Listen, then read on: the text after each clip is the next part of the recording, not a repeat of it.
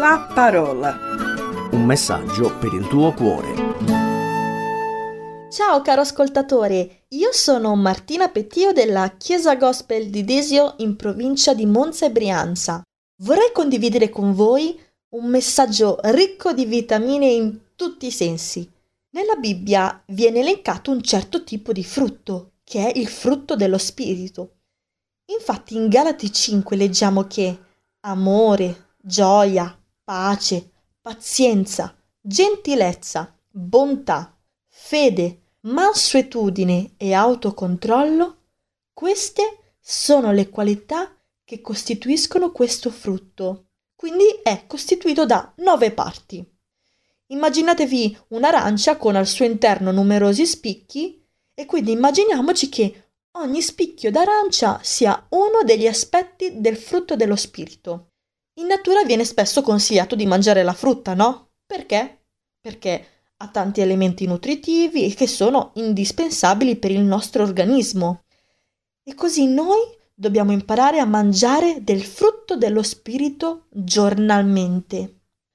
La parola greca originale per frutto nella Bibbia è karpos e una delle definizioni di questa parola è risultato di qualcosa.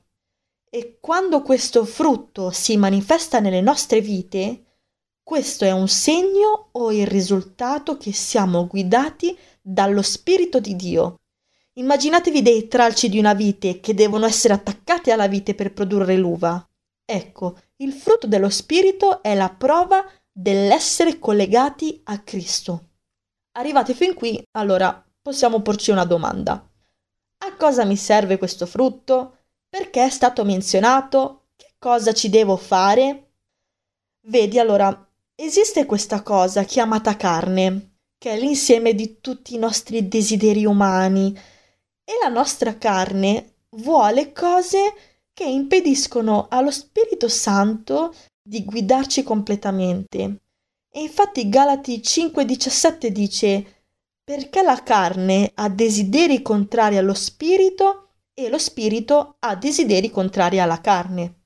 Quindi in conclusione può essere guidato dalla carne o puoi essere guidato dallo spirito di Dio, ma non puoi essere guidato da entrambi perché sono in conflitto. Ma come posso far vedere questi frutti? Come faccio? Il frutto si sviluppa e si manifesta in noi quando ci arrendiamo allo Spirito di Dio è una manifestazione di una vita trasformata dalla potenza di Dio. Ok, allora cominciamo a prendere la nostra bella arancia e iniziamo a tagliare il primo spicchio, che è l'amore. L'amore è quello disinteressato, quello generoso, devoto per Dio e per gli altri. È un amore che dona se stesso anche quando non ne ha voglia è pieno di speranza, perseveranza e fiducia. È una scelta che dobbiamo scegliere di operare ogni giorno. Sapete che uno dei versetti più famosi della Bibbia riguardo l'amore è in Prima Corinzi 13 che dice che l'amore è paziente, è benevolo, non invidia, non si vanta, non si gonfia, eccetera.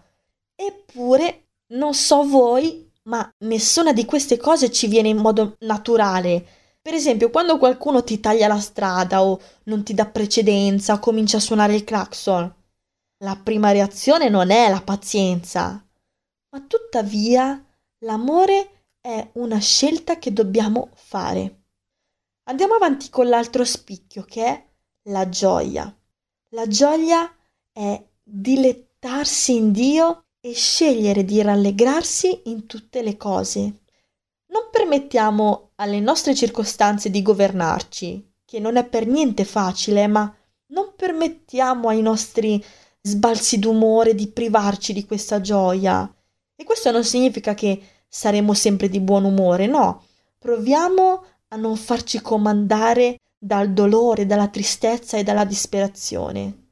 Gesù è la nostra fonte di gioia ed è l'inizio di una relazione che dura tutta la vita.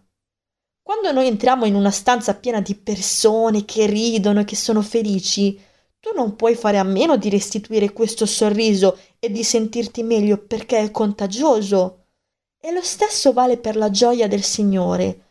Mostrando la gioia che Dio ci ha dato, agiamo come strumenti per i quali Dio fornisce gioia a coloro che ci circondano. Poi abbiamo la pace e la pace viene da riposare nelle promesse di Dio.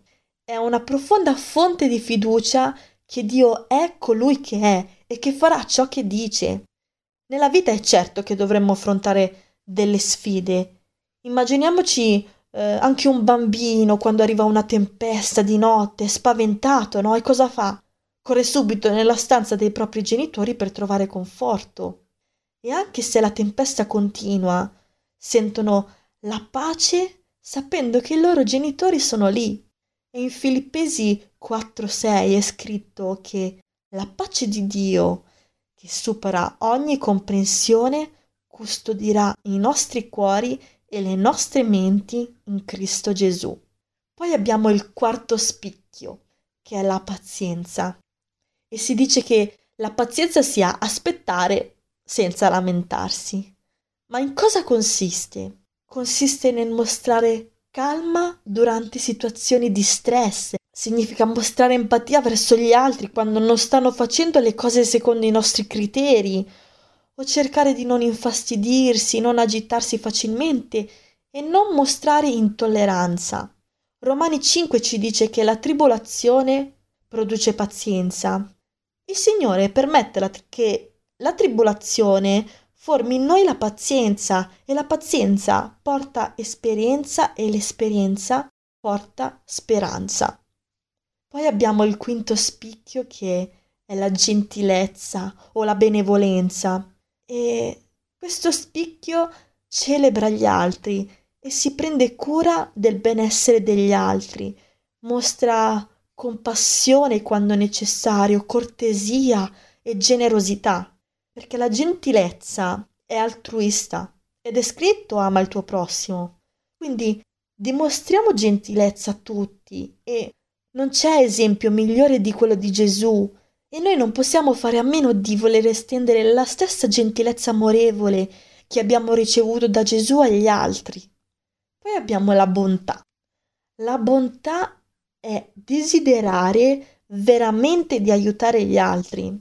Cioè la bontà fa la cosa giusta e sfida le persone a fare lo stesso, anche se la conversazione è scomoda. Quando noi riconosciamo la bontà di Dio nelle nostre vite, abbiamo l'opportunità di condividere questa bontà anche con gli altri. Poi abbiamo il settimo spicchio che è la fede o fedeltà e significa essere affidabile nella nostra relazione con Dio e con gli altri. È scegliere di essere fedeli alla nostra parola e mantenere le nostre promesse. Essere, mm, come si può dire, affidabili in un mondo che non lo è, così come è fedele Dio con noi. Poi abbiamo la mansuetudine. Allora si dice che la mansuetudine sia la grazia dell'anima e questo include essere calmi, sereni, tranquilli. E attenzione però, questo non vuol dire essere deboli, anzi, al contrario, perché ci vuole una grande forza per essere mansueti quando la carne desidera il contrario. Quindi la mansuetudine è una forza gentile, è rispondere con dolcezza e la dolcezza è un ottimo modo per indicare agli altri la bontà di Dio. Quindi vedete come tutti questi frutti sono collegati tra loro, quindi non c'è uno senza l'altro. Poi abbiamo l'ultimo spicchio della nostra arancia che è l'autocontrollo. E l'autocontrollo, eh, questa non è facile. L'autocontrollo è essere in grado di tenere sotto controllo se stessi. Quindi non lasciare che le nostre circostanze ci facciano perdere il controllo, ma mostra moderazione, temperanza e disciplina. È scegliere sotto una pressione significativa e non essere impulsivi. Ormai al giorno d'oggi parolacce, reazioni violente, smisurate, scenate o altro sono considerate cose normali, anzi addirittura divertenti. E la gente ride di fronte a tutto ciò. Ma no, questa regola non vale per i figli di Dio, perché per noi l'autocontrollo è fondamentale. Allora, Dio ce lo dà e si aspetta che noi lo usiamo. E questo non vuol dire qualche volta o in determinate occasioni, no, ma sempre. Ciò significa sapersi controllare nei pensieri, nelle parole, a tavola, nelle azioni, quelle viste e quelle non viste dagli altri. Quindi eh, basta la scusa, eh, ma è più forte di me. Dimostriamo al mondo di avere una marcia in più e questa marcia si chiama potenza dello Spirito Santo. Troppo spesso eh, non vediamo crescita in noi stessi, no? E cominciamo a dire cose come eh, ma io sono semplicemente una persona impaziente o non riesco ad andare d'accordo con certe persone. No, perché la verità è che quando abbiamo questa mentalità stiamo semplicemente scegliendo di camminare nella carne e questo è l'opposto del frutto dello spirito. Noi inizieremo a trovarci in situazioni che permettono allo Spirito Santo di sviluppare il suo frutto dentro di noi. Per esempio, arriverà il momento in cui la nostra carne vorrà vendicarsi, ma lo Spirito ci chiama ad amare ed usare benevolenza. La nostra carne vuole nutrire pensieri peccaminosi, ma lo Spirito ci chiama a camminare nell'autocontrollo. Oppure la nostra carne vuole comandare con sbalzi d'umore. No, lo Spirito ci chiama a camminare nella gioia e nella pace. Invece di evitare il cambiamento, la nostra preghiera dovrebbe essere Dio, fai in me tutto ciò che devi fare affinché io mostri il tuo frutto. Dobbiamo smettere di scappare dalla crescita e pensare di non poter cambiare. No, possiamo cambiare perché abbiamo la potenza dello Spirito Santo che ci spinge verso il cambiamento. Il frutto dello Spirito diventa parte di noi quando camminiamo in obbedienza allo stesso. Se noi piantiamo un seme di mela, non coltiveremo mango. E allo stesso modo, se viviamo una vita assecondando i, i nostri desideri carnali, quindi piantando semi della carne, e non faremo altro che crescere il frutto della carne, che può essere gelosia, rabbia, amarezza. Dio vuole che impariamo a vivere una vita fruttuosa in tutti i sensi. C'è scritto nel Salmo 1:3 Egli sarà come un albero piantato presso i rivi d'acqua, il quale dà il suo frutto nella sua stagione e il cui fogliame non appassisce, e tutto quello che fa prospererà. I credenti oggi hanno ricevuto in dotazione un armamentario eccezionale. Peccato che lo usiamo poco, perché se usassimo tutto il frutto dello Spirito Santo con diligenza e costanza ogni momento della nostra vita, noi potremmo cambiare il mondo intorno a noi. Pensate a cosa succederebbe se esercitassimo sempre amore, gioia, pace, pazienza, benevolenza, bontà, fede, mansuetudine e autocontrollo. Quindi questa è la sfida che voglio lanciarvi oggi e questa è la sfida di ogni vero figlio e figlia di Dio. Sei pronto ad accettare questa sfida? Un caro saluto da Martina Pettio della Chiesa Gospel di Desio e buon lavoro! La parola. Un messaggio per il tuo cuore. Se ti è piaciuto questo programma, allora scarica l'app di CRC e scopri di più. Condividilo con gli amici.